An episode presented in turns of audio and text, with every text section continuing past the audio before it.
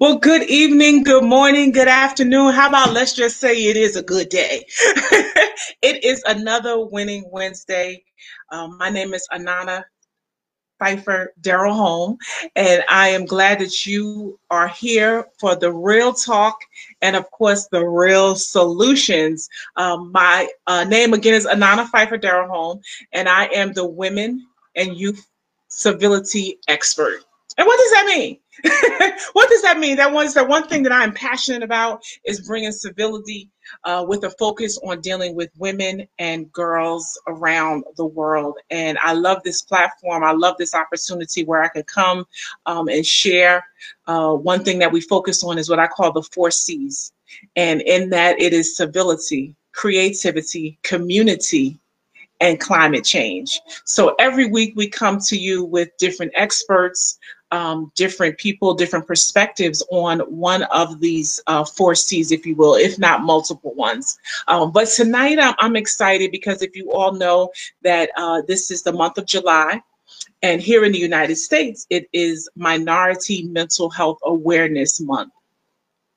And with that, I, you know, I know on our first uh, episode of this month, we had Dr. Kathy Barton Brown, and she is a mental health expert, phenomenal, phenomenal woman of God. And she came to us as uh, on a clinical uh, side as a clinician of someone who is currently in practice and and treating. And she talked to us and gave us some amazing tips last week. So I'm excited because tonight I actually have a phenomenal woman that uh, it's not so much more of a clinical perspective, but she has more of a personal story um, dealing with mental health, being an African American woman, um, successful woman in that right. And I'm, I'm just so happy that she could join me tonight and share her story, share her testimony. Um, you know, and, and still the journey that she is on. So, you know, this is what it's real talk but also we're offering some real solutions. So uh, we're going to talk about some maybe not so easy uh, topics that you um, usually may not speak about.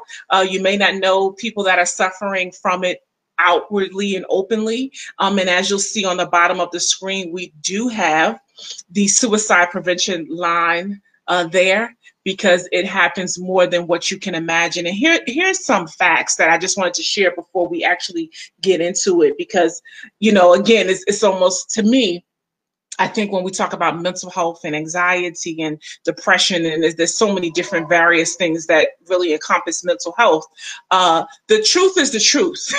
whether we talk about it, whether we want to think about it, we want to address it, here's the truth that one in five adults one in five adults experience mental health illness, mental illness.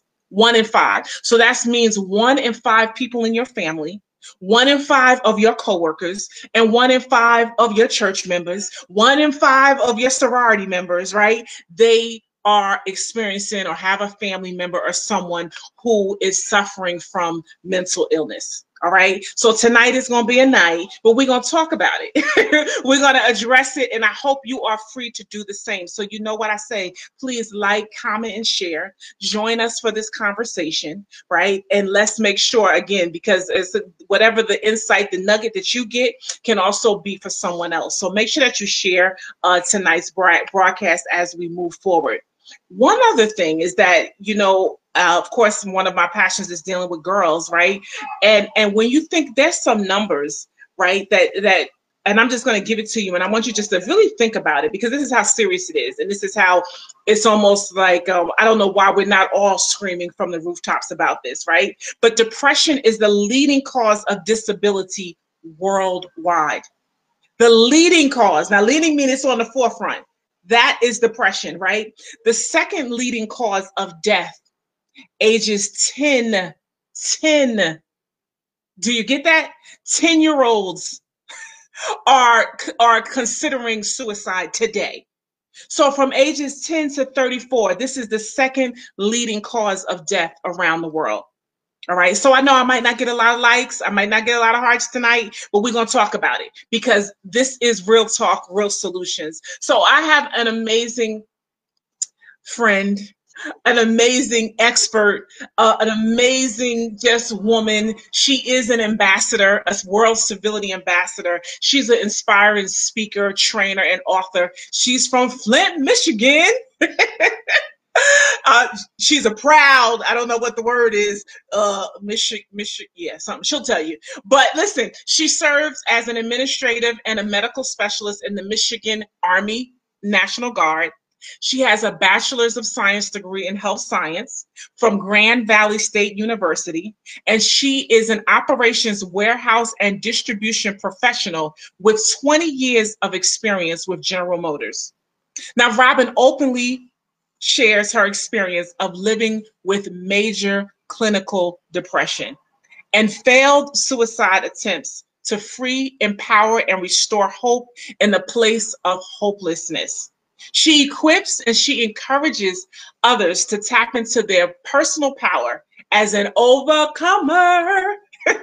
she assists and she guides movement from the place, and that's I love movement, not being stuck, but movement from the place of just surviving to one of thriving and thriving on to winning the fight and creating the lifestyle that they deserve. She's done some incredible things. I know we're going to have her share these tonight. Miss Robin Sharrell Williams, she served on two nonprofit 501c3 boards. Um, and, and the thing about her, she's a speaker, she's a trainer. She has spoken on platforms across the country. Of course, in St. Louis, Missouri, Topeka, Maryland, Detroit, Atlanta, but she's been to London, Dubai, Bahrain, and I've had the pleasure of sharing and training with her in Guyana, South America. So Robin Sharrell, she was one of the co-authors of the Live Your Best Life Stories of Triumph. Ah, I was there for that book signing. Awesome, awesome. But but you know, more importantly, you know, she was actually presented with the Susan M. Gibson Messenger of Hope Award and also the Dr. Estelle Collins Global Inspirational Award that was actually in Guyana two years ago.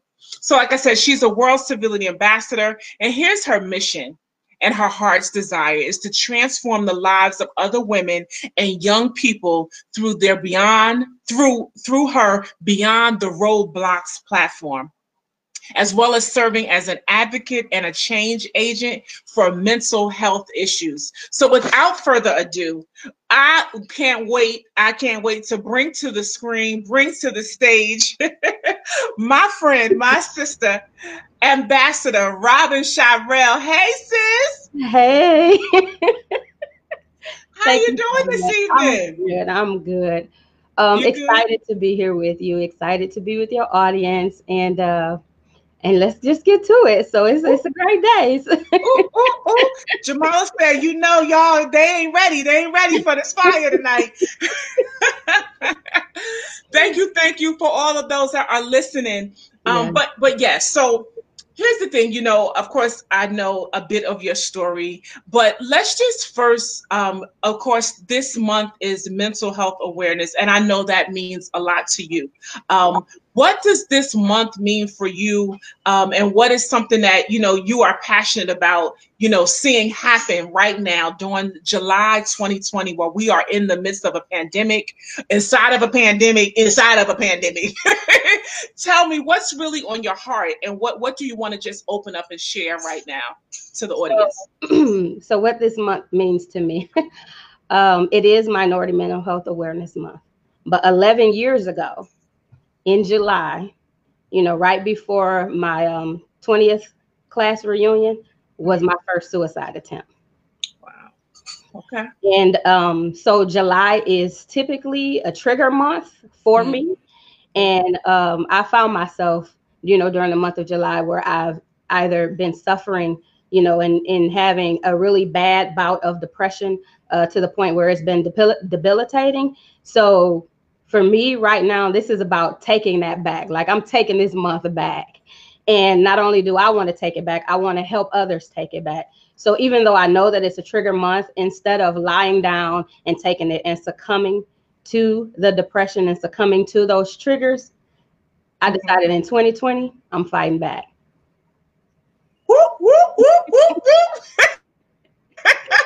I love it. And I just happen to be here. You just happen to be right here on the Talk Real Solution Show with Dr. A, taking it back. Y'all hear that? So wait a minute, but I want to stop. I want to stop because um, you talk about triggers, and I'm sure that you know you know what that means, right? I've mm-hmm. learned I'm learning that really through our relationship and understanding more about um, depression and the things that go on. But what does that really mean? So you you're saying that that's a trigger month. What can you just go into that a little bit? What is a trigger? What is a trigger month? Trigger time? Certain things that happen could be triggers. Can you can you just expound upon that, if you will?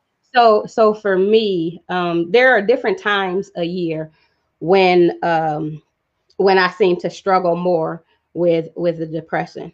A very good friend of mine was murdered in July many years ago, and there are times where it would just sneak up on me in the past. Like all of a sudden, I everything would be going along just fine, and then I find myself I'm sad for no reason, and I didn't understand. I don't. I really didn't know what was happening or why I was feeling a certain way but I also I found I found myself struggling at different times a year where different things, traumatic experiences had happened to me in my life. Those are times when I found that I would be struggling a little bit more to maintain my mental health. And so I've identified those as trigger months. Those are there's things that have happened during that time. And so it's just like muscle memory, I guess would be the thing that I would equate it to. Um, when you start when you start exercising and you do the same routine all the time, your muscles start to develop the memory. And so you don't get the same impact. And so that's why they tell you, you know, to increase your reps, to walk a different route, to do something different because your body remembers and it stores up things. Well, traumatic experiences can impact you the same way that your body remembers. And even though it's not a conscious thing, you may find that you're suffering around that same time or feeling some type of way that same time of year. And so that's what I mean when I refer to it as a trigger. Okay.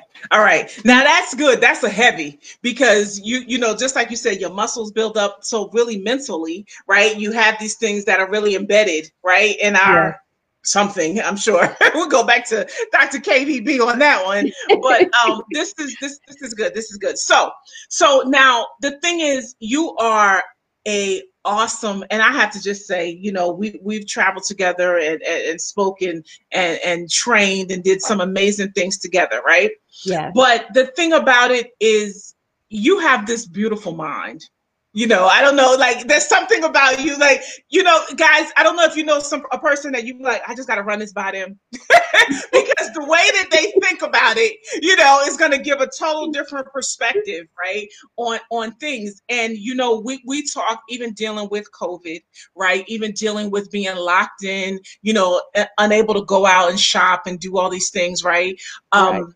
and i shared this on one of my broadcasts like i found myself crying almost every day right? And because of you know the situations inside the situation just de- dealing with being locked in being afraid or you know having concerns in regards to my health and my children going out myself going out how to mm-hmm. protect myself right? So that i know that i i had started to feel this heaviness right? If you will. That's just the best right. way i could i can explain it. Um and i felt really really sad right? And so the one thing is um you know, this, I know we're not alone right? And that's why this is why the having this conversation is so so important. So even dealing with with covid being down the shutdown right? That's where it started right? Now i know for myself and we talked about this that i'm i'm back in therapy myself right? Simply because i was like this ain't I ain't doing right. Like I'm not handling this too well.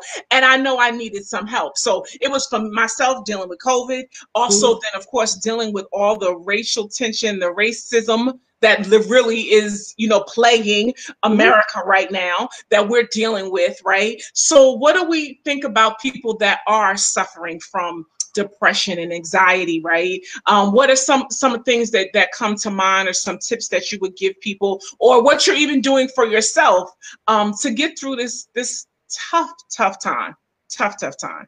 Well, like you, I um I made the decision to go back into therapy, um, and I and I'll be honest, I struggled with that decision because I felt like this was something that I had conquered. You know, I was, you know, I was, I was flexing on depression. You know, I felt like it was something pretty much that I had control of, that I had within in control. And um, when things started to to happen, you know, especially you know when COVID kicked off and and I really just hunkered in and was staying in the house and you were telling me, you know, go out and get some air. And I kept saying that air is not fresh outside. So I'm going, not going out there. Ain't nothing about that air fresh out there. I'm not going outside, you know. Um, but but what I found was initially, so for me, there's a couple things that happen. One is um, I can't sleep.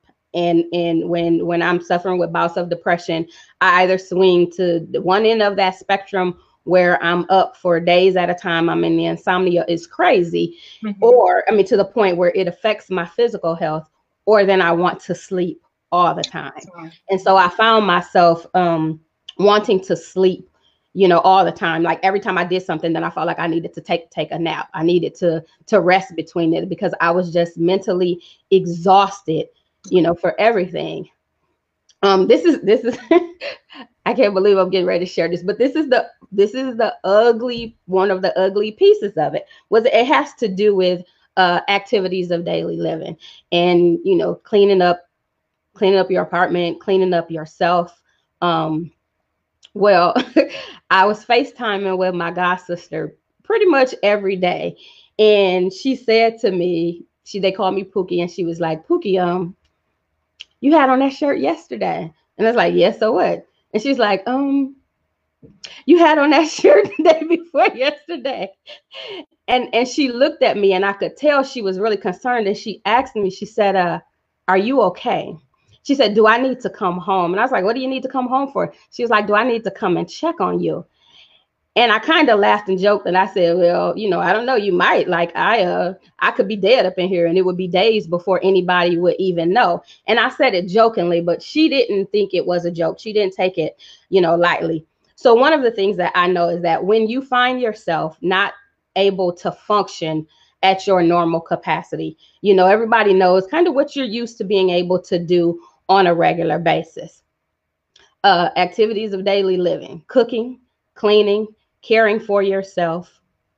When you start to see those things start to suffer, you might want to get or or if you notice that in somebody else, then you that's a reason to be concerned. If someone's eating habits all of a sudden change, their sleeping patterns change, that's a reason to be concerned. You could see people where they could go from either losing weight, they could either gain weight, uh, they may start to withdraw um, not even engage with family and friends, things that they normally enjoy doing. If you see people pulling back or they start to discussing, you know, just talking about life where they don't see the point, they don't understand, you know, they don't see the point, they don't know why they should continue on, then that's a reason to be concerned. So, um, after a couple of those conversations, and so for me, I have a dream team. I think everybody should establish a dream team and I, I did my my dream team as part of I, there. I refer to them as my dream team, but they're actually my crisis team.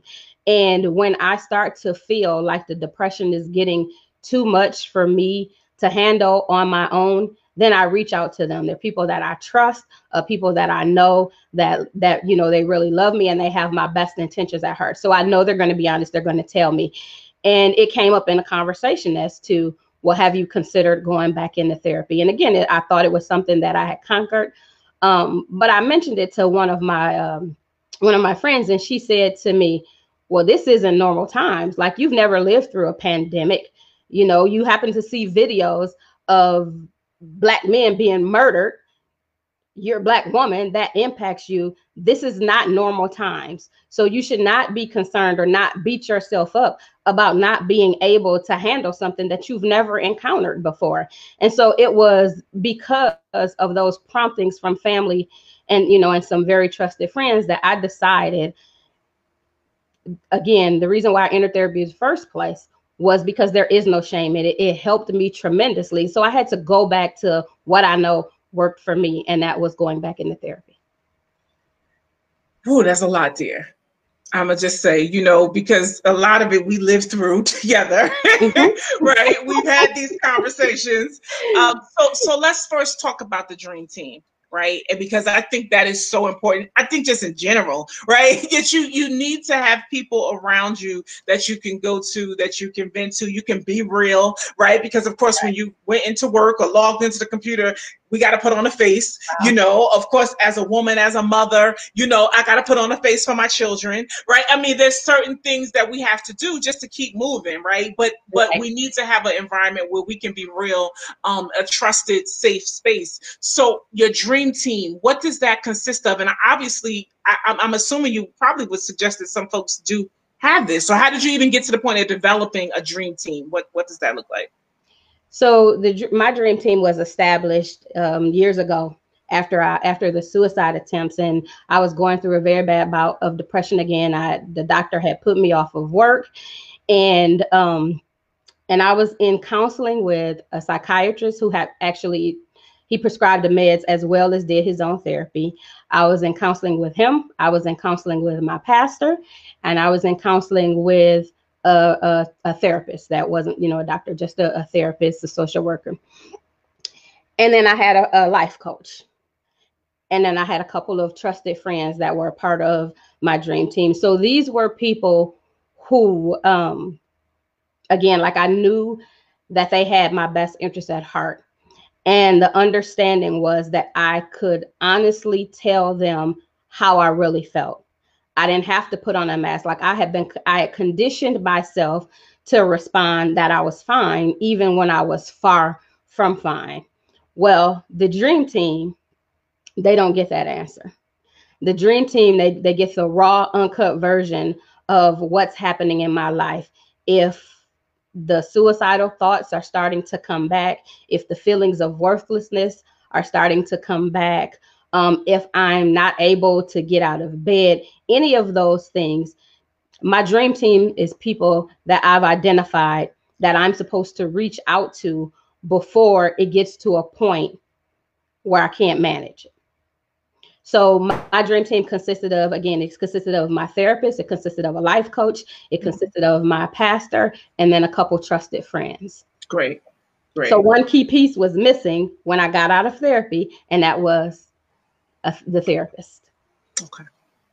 Good. Good, good. I, I I I like that because again, you know, I, I didn't know what that was, and you know, and this sounds like essential, you know, to ha- have this a, a, part of your ongoing health and wellness, right? To have these types of things. So I I, I like that you could just break that down for me. Um, Everybody so, should have that core circle, that core group yeah. of people that you are I mean, 10 toes down, 100% honest with. Okay. And they can handle it. Yeah. Yeah, yeah. Because I know even for us, you know, we, we were going through COVID when it first happened, right? Um, so we were getting through the beginning parts of it and staying healthy. And you was like, I'm not going out in COVID streets. and I remember like, I said, you got to get some sun. Like you haven't been outside. get some I, fresh I air. my blinds. And I'm like, that's not it, right?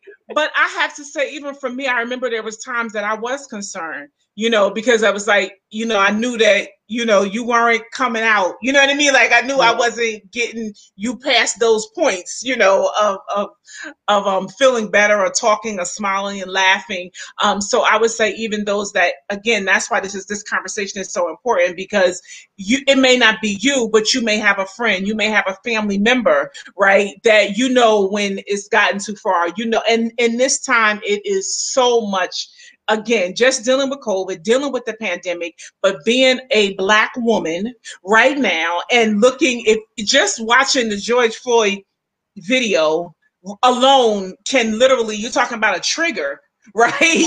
Um, you're talking about every day the things that we see with the Karens and and you know, just it's just so many things right now and we're dealing in this environment in this climate that really, really can put us in a funk, right? And trigger and put us set us back, right? In so many ways. And it could even be a new thing because I know for myself it, it, it was it was definitely a level of sadness. Um, and you know, I felt myself, you know, slipping, if you will. Um, so I know that therapy is, is really, really key. So I know that again, this is something that we might not get a lot. People, there are folks watching and looking, but you know that we don't necessarily get the responses that we normally get, and it's okay. Okay. right because this is these are the hard conversations these are the the real conversations that need to be had amongst our community right? And and and you could talk to me a bit you know even prior to your diagnosis and some of your challenges like was this something that was even talked about? Um, and i know i wanted you to tell a little bit about your story specifically maybe i don't even know which attempt it was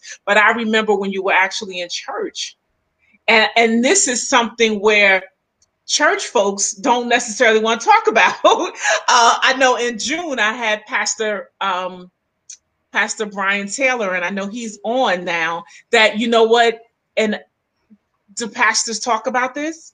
Do leaders in the church, you know, I, I say for myself, I wish that they did more, you know, mm-hmm. to talk about this and to address this and make sure that the congregation are aware, that parents are aware. Um, but is there anything that you want to talk about and connect in regards to you know, faith based, African American, the Black church. How do we deal with suicide, suicide prevention, mental health? What What are some tips or any any any advice that you want to give? Or again, about your story, wherever you want to go with that. Um, so actually, both of my attempts were linked to church.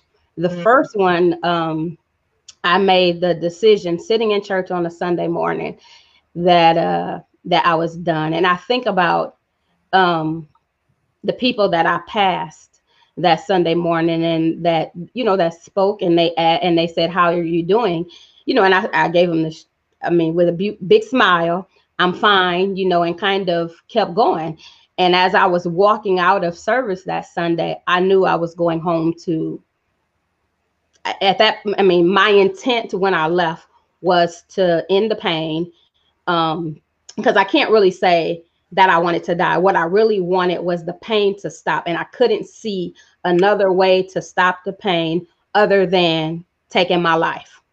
Right. So, what I really wanted was the pain to stop. And I made that decision. And so I, I went home.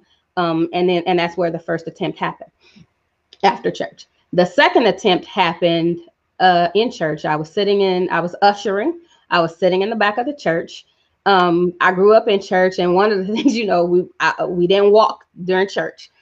I walked outside to my car, got the pills, poured the pills in my hand, walked back in, stopped at the water fountain, took the handful of pills, went back and sat down in my position, you know, because I, I wasn't on the floor usher and I was sitting in the back.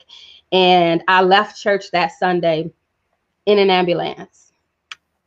Um, on my way back to the uh, you know back to back to the hospital for the second suicide attempt within six months. Um, that is when a friend between the two attempts one of my girlfriends had given me a card for a therapist. And when i got to the emergency room you know i told them i was like i already have somebody. And you know so i gave them i gave them the card. And it, it kind of um it kind of kicked off with with it from there. But so I kind of made it through that. I spent some time uh, off. I spent some time in therapy, um, and then I went back to work. Well, uh, this was maybe two years after the first attempt, and I was at work, and I decided at work that yeah, I was done. So I walked off my good job with the intent of of um, driving my car into an embankment to kill myself. And um, the person that I was working for was kind of a mentor to me, and she knew kind of my mental health history and knew that I had had some challenges. And so she actually had the information to call my psychiatrist. And so she called him and he um you know came I ended up speaking with him or whatever. Well, when I when I left my job that day, I reached out to my pastor as I was driving. I was working about 40 minutes from where I live. And as I was driving back up the um, up the expressway, I reached out to my pastor, and he told me not to go home. Not to go home. He told me to come to the church, and so I went directly to. I came went directly to our church, and instead of allowing me to go home every day and and stay or just stay at home every day, he made me come up to the church and work. And there were many days that I just went up there and I sat and I cried and I just sat. I just I just sat there. But the deal was that I could not stay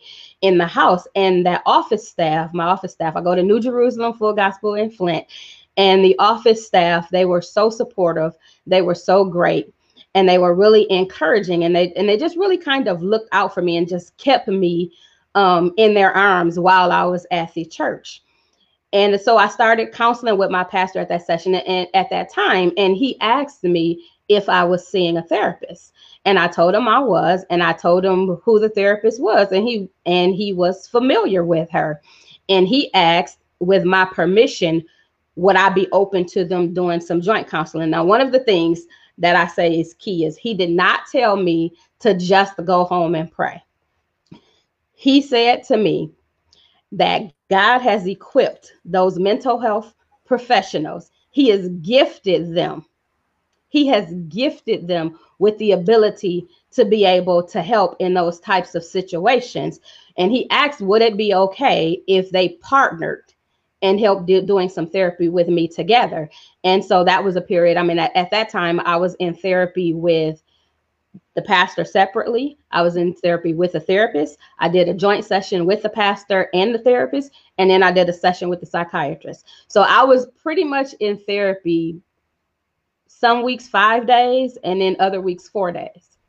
Wow. But it was it was key. And I think and one of the things um he's actually brought we have mental health professionals that work in our church mm-hmm. and they're a part of his team. So if someone is suffering then he has licensed professionals that he can help refer people to to make sure that they get the professional support that they need. So he can do the spiritual counseling and but they can get the mental help the mental health help from the mental health professionals that they need to get them on the right track and to provide them with the services and things. So Whoa. Whoa, whoa, whoa. I mean, th- it, and this is, and I, again, I see this is Pastor Brian Taylor, and, you know, and, and he's hearing your story. Um, you know, you, I hope you saw some of the responses. Yeah. And that is so important, you know, because again, we go pray about it, fast and pray. Um, ma'am, you need a professional.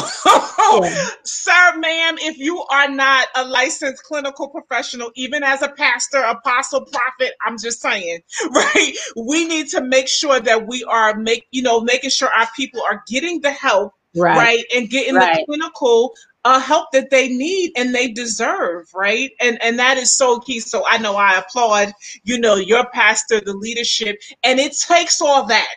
You know, like some people, it don't it don't take all that. This is real talk. This is a real conversation with someone who successful professional, expert, um, you know, from the outside, would look like you have it all together, right? In the oh, church. Oh, that's exactly. Oh, you don't know how many times I've heard that. What do you have to be depressed about? You have a good job. You, you mean you got a good career. You have this. You have that. You have family. You have friends. And every time I heard it, it made me feel worse because really, what that did was it made me hold up this uh, illness against my faith it made me feel like that. Uh, I wait a minute, wait a minute, wait a minute. You said that quick. Wait, wait, wait, wait, wait, wait. so when they, it made you hold your illness. Against your faith. Like if you had enough faith, if I had wouldn't have faith, the illness. Then I wouldn't that? be depressed. That's mm-hmm. that's exactly how it made me feel. If I had enough faith, it made me feel that I didn't love God enough. I didn't believe enough. I didn't have um, enough faith. If I had enough faith, then I wouldn't be experiencing this. I wouldn't be depressed. And now I know, and now I am, uh, you know, very quick to tell people it's not a question of faith at all. Yes, you're supposed to look at the things. So, so, um, I would instead of saying I shouldn't be depressed because I have this, I shouldn't be depressed because you know that because in doing that then that's talking negatively about myself like i'm making myself feel worse you know, it's not about gratitude. It's not about um, being being grateful for all of the blessings and things that I've that I've been provided.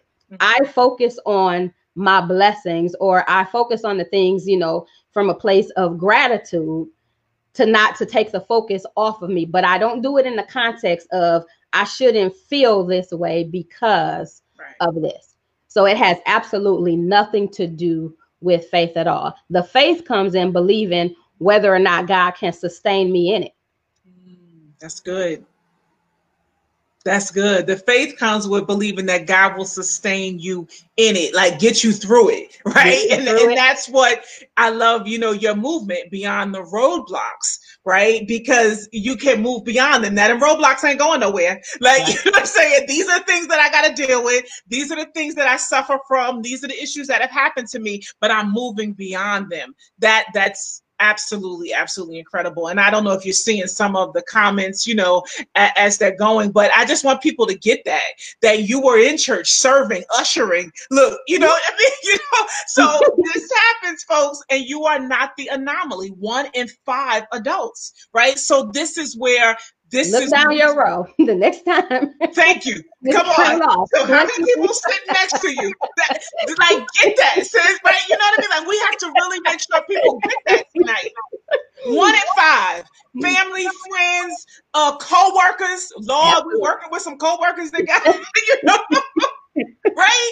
Like yes. this is, is reality, and it's not even to make light of it, but it's real talk, right? Guys, we have to really let's have be easy with it. Like I'm good with having this conversation with you. You know what I mean? Like we and I know it takes time to get to that place, right? Yeah. But but we we just need to be free just the same way we could talk about diabetes, we could talk about cancer, we can talk about sickle cell anemia which affects black, you know, at a higher rate. We can right. talk about these things. Man, we need to be just as comfortable, just as uh regularly, right? That we highlight and we talk about mental health right? We talk about these things that are happening every day, one in five. One in five. That's huge. That's huge. So because us denying it, us not talking about it is not making it go away. And all we're doing is we're we're making our family and friends suffer in silence. Mm. And and we want to, you know, my one of the main things is we want to get rid of that stigma. We want to destroy the stigma you know, starting today, we don't want any of our family or friends Amen. suffering in silence. Amen. There's too many people out here gifted in the field, gifted to help, yes. gifted in that in that mental as a mental health professional. Yeah. Yeah, that that that's so so key. Um, that you don't have to suffer in silence right? That, that we can be open and honest. We could talk about it. You know, sis, you suffering. You know what I'm saying? It's getting too heavy for you. You know, do you, how, you know? And and the funny thing is, like you said, how many times? How you doing? I'm fine. you know, like you were saying it literally Program on that day. Program to say it. The, and and and you know, to be honest, um, I'm still here because there was a gentleman at work a director. And he asked me how I was doing. And I gave the same, I gave the same answer that I give everybody else. And he kept walking and he stopped and he mm. came back and he said, No, how are you really? Mm. And he was looking me and he it, it was like he was hearing the words that was coming out of my mouth, but he was also hearing what I wasn't saying. Mm. And so he asked me to come in his office and then he was like, okay, he closed the door. And he was like, okay, really, how are you? He was like, I'm sensing that you're not okay. Mm-hmm. And and I tell you, I had, I was like, the third time is gonna be the charm. I had I was starting to put my affairs in order. And at this point, when I tell you, I probably was smiling harder than I ever smiled in life because I knew it was, I knew the pain and the suffering was coming to an end. But because he listened a little bit different because he came back and asked the question and said, you know, well, well, really, you know, how are you? Well, how are you with this? Mm-hmm. And you know, well, how are you feeling?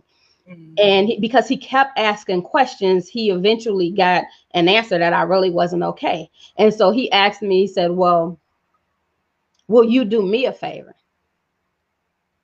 Sure, I'll do you a favor. Of course you would. Absolutely. You know, I'm a, I'm a giver. I got to give a heart. Yeah. Absolutely, I'll do you a favor. He said, Will you go see this doctor? mm. And I was like, Yeah, I'll go see the doctor. Mm-hmm.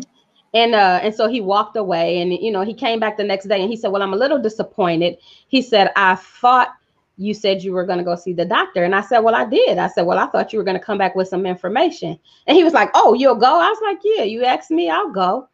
And so he left. Now, this is at work. So he left. He went into his office, and within five minutes, he came flying around to my desk and he had papers in his hand.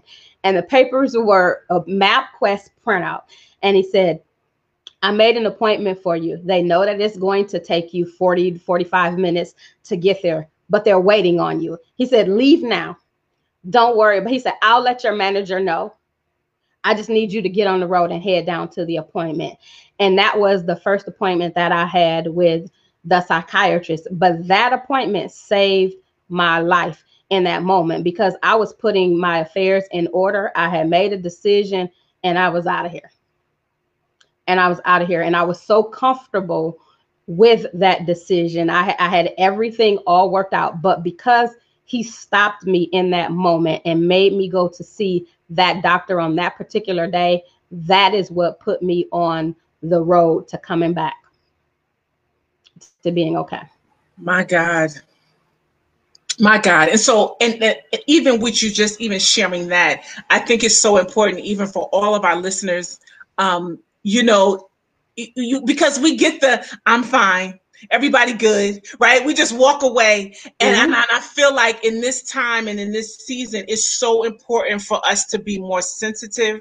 Our level of discernment needs to be way up, right? Because right, right. I don't know how most folks on a best day is fine right now. Right now. right? So Especially people of color. okay. I mean, let's just be clear. And someone put in the comments, they said chemical imbalances are a contributing factor as well. And that is absolutely true.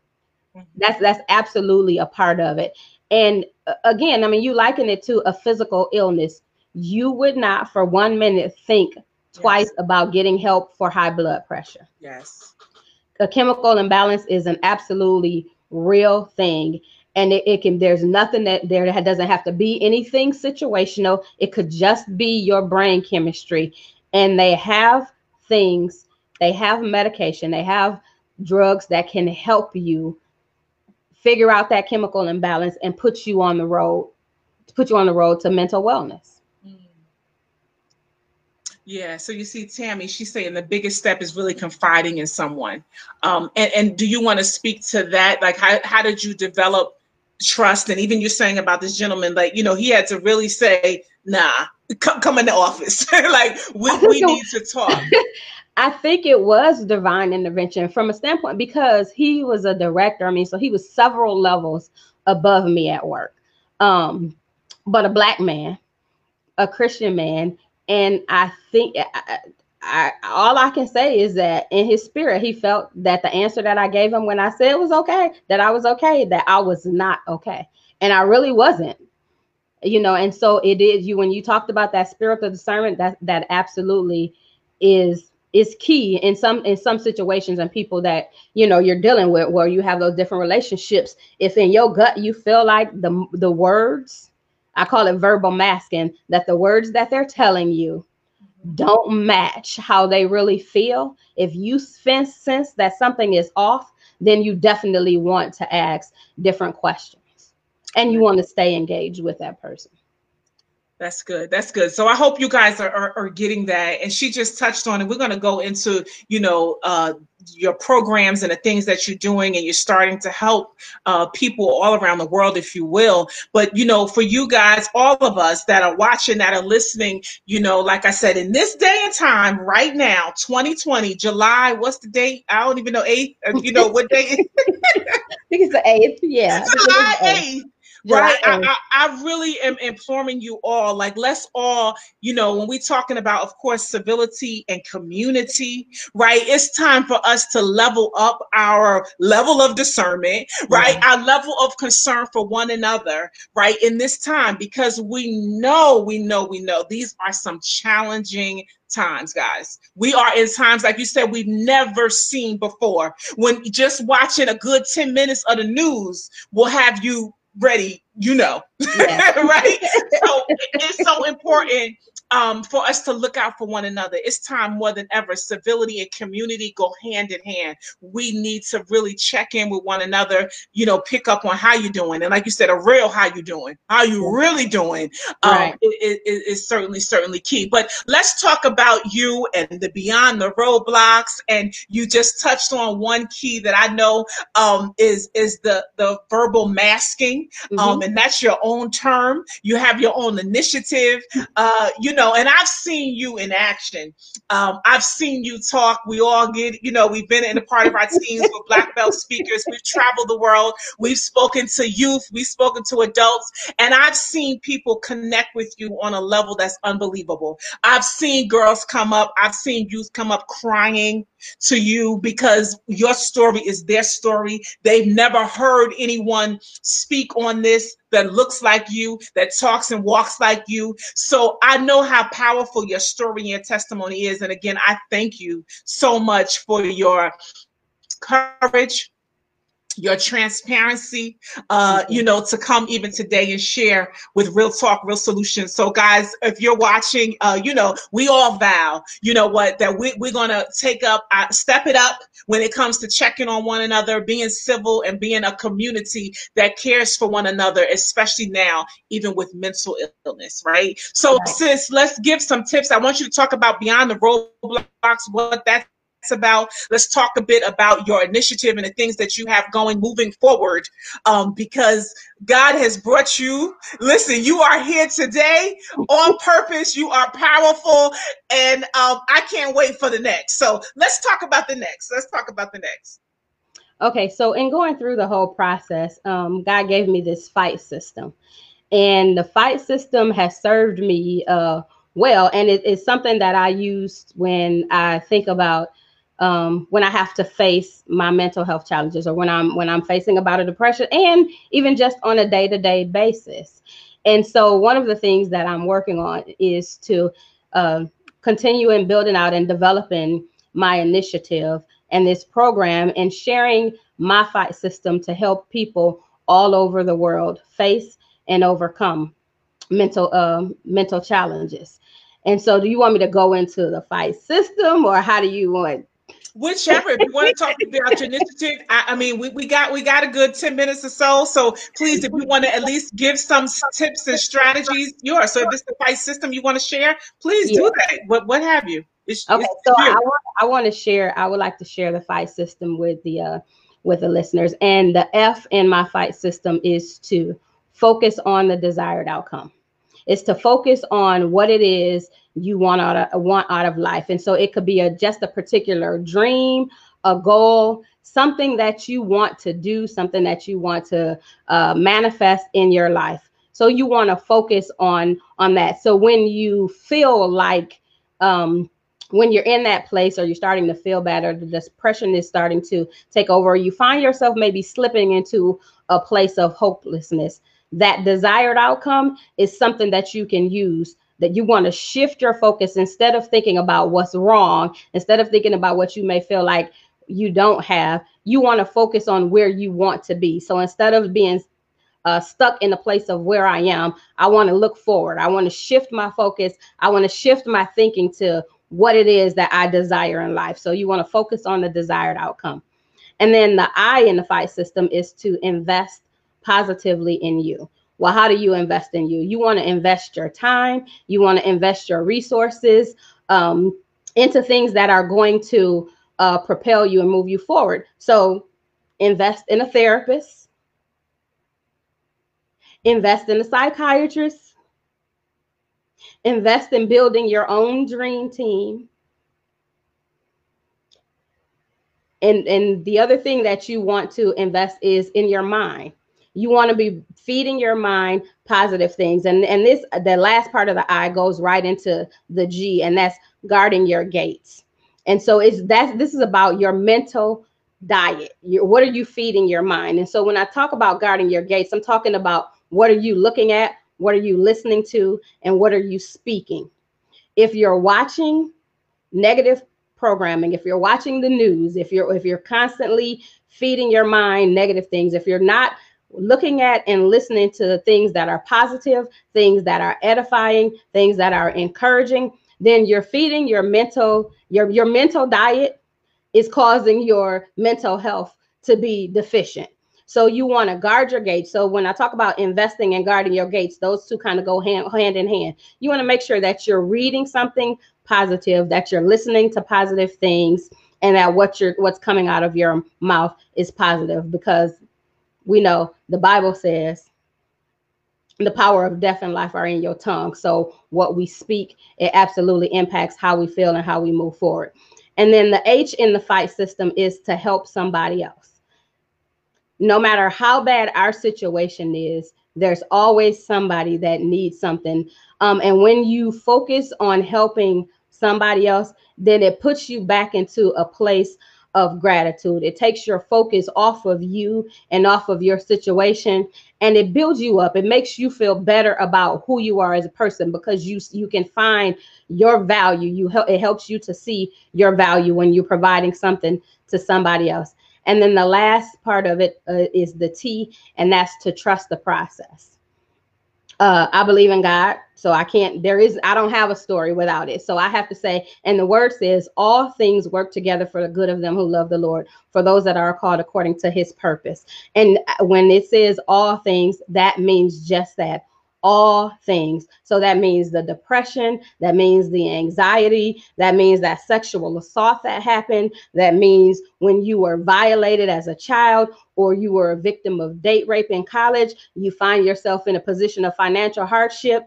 All things work together for the good of them who love the Lord. And so that's all things. And so you have to trust that process. You have to trust that God is going to do exactly what he said he would do in his word. And so that's the fight system. And so this this the last thing that doesn't quite I didn't have it when I was given the fight system, but um Dr. Jenna Dyson Williams. She was the first person that I saw in social media years ago that openly spoke about mental health. And one of the things that Dr. Jenna has told me is that I have to move every day. And so that's the other piece of it is you have to find a way to move your body every day. You have to find a way 30 minutes a day. And if you have to start at five minutes and build up to 10 minutes and go up to 15 minutes to get to the 30 minutes, moving your body every day absolutely will help with your mental health. So focus on the desired outcome, invest in you, guard your gates, help someone else, and trust the process. Did y'all get that? Did y'all get all of that?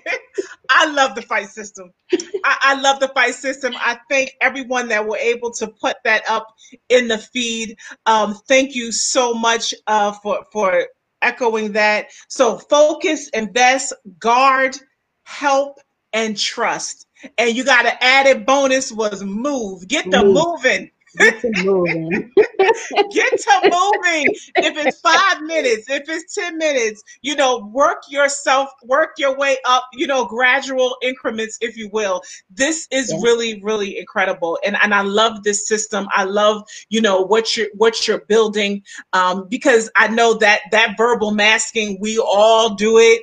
Um, I, I know, you know, the training and the things that you have coming out of this um, is going to be incredible. So one last thing, can you talk about the Beyond the Roadblocks and what that that that whole uh, the following program conference? what's really just behind that? Because we know there's more to come from you, and, and I'm just excited because again, three suicide t- attempts, guys one in five adults that we know are, are suffering right now. And that probably was pre pandemic since it, it's probably like one in three at this point. I don't know. Don't quote me, guys, but you know, because statistics are, you know, usually three to five years away, right? So they yeah. don't even know the effects of this pandemic and what is, you know, how how we and especially us as black people, you know, what our numbers and counts are. So we have no idea. But um let's talk about beyond the roadblocks real quick um, and what's next for you ambassador robin shirell talk to him so what's next? Um, well, I've already held two women's empowerment events, and and really it's all about uh, highlighting well, openly sharing the message. Um, he said, somebody said, can I preach I still want to preach it. um, Beyond the Roadblocks is, is basically knowing and understanding that we're going to face challenges in life. But just like when, when you come across a road, uh, when you're driving down the street and you come across the roadblock, you don't stop, get out your car and just throw up your hands and give up, right? And that's what we're supposed to do. You find an alternate route and you you change direction, you redirect, but you keep going on until you get to your final destination. And so beyond the roadblocks is a system that I'm putting in place just to help people do that. We know one thing that I, I mean, you can be certain on that you're going to face challenges in life, but we are resilient. We were born resilient.